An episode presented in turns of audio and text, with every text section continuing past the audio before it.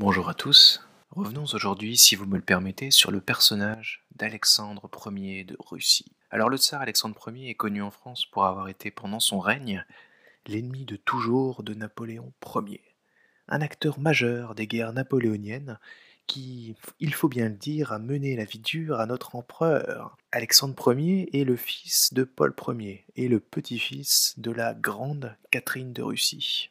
Il a succédé à son père sur le trône de Russie après l'assassinat de ce dernier en 1801 par un carteron de généraux et de soldats.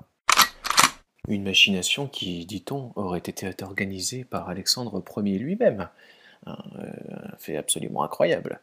Un fils qui met tout en œuvre pour renverser son empereur de père. Le règne d'Alexandre est marqué par, comme je l'ai dit, de nombreux conflits avec Napoléon.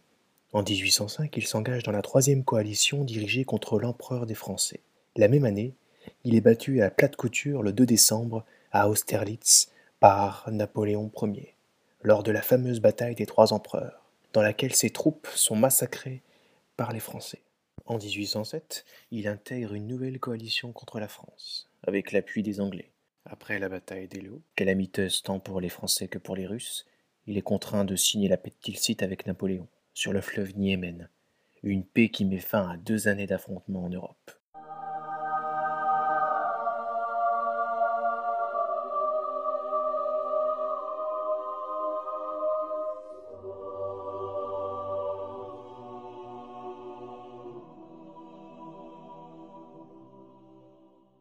Alexandre Ier de Russie disparaît dans des conditions assez obscures en 1825 à Taganrog, alors qu'il accompagne sa femme Élisabeth dans des contrées un peu plus revigorante, on va dire. En effet, la pauvre femme est affectée par la tuberculose. Euh, Alexandre Ier va, donc mourir à Taganrog d'un gros rhume, en tout cas d'une maladie qui va, le, qui clouer sur place et qui va donc mettre un terme aux 24 années de règne de l'empereur Alexandre Ier euh, de Russie. Alors ça, c'est l'histoire sur le papier. En réalité, il y a très vite une, rumeur qui va s'installer dans tout l'Empire russe, qui est que le tsar serait parti refaire sa vie quelque part en Sibérie. Donc c'est une spéculation à laquelle beaucoup adhèrent et qui, on doit le dire, commence à faire son bout de chemin dans l'Empire russe. Selon l'écrivain Tolstoï et pour beaucoup d'autres, le monarque serait devenu un ermite en Sibérie et aurait pris le nom de Fyodor Kousmich. Donc ça c'est la, théorie qui est développée par Tolstoï hein, dans son livre Les Mémoires du Starets Kousmich. Donc beaucoup croient reconnaître euh, Alexandre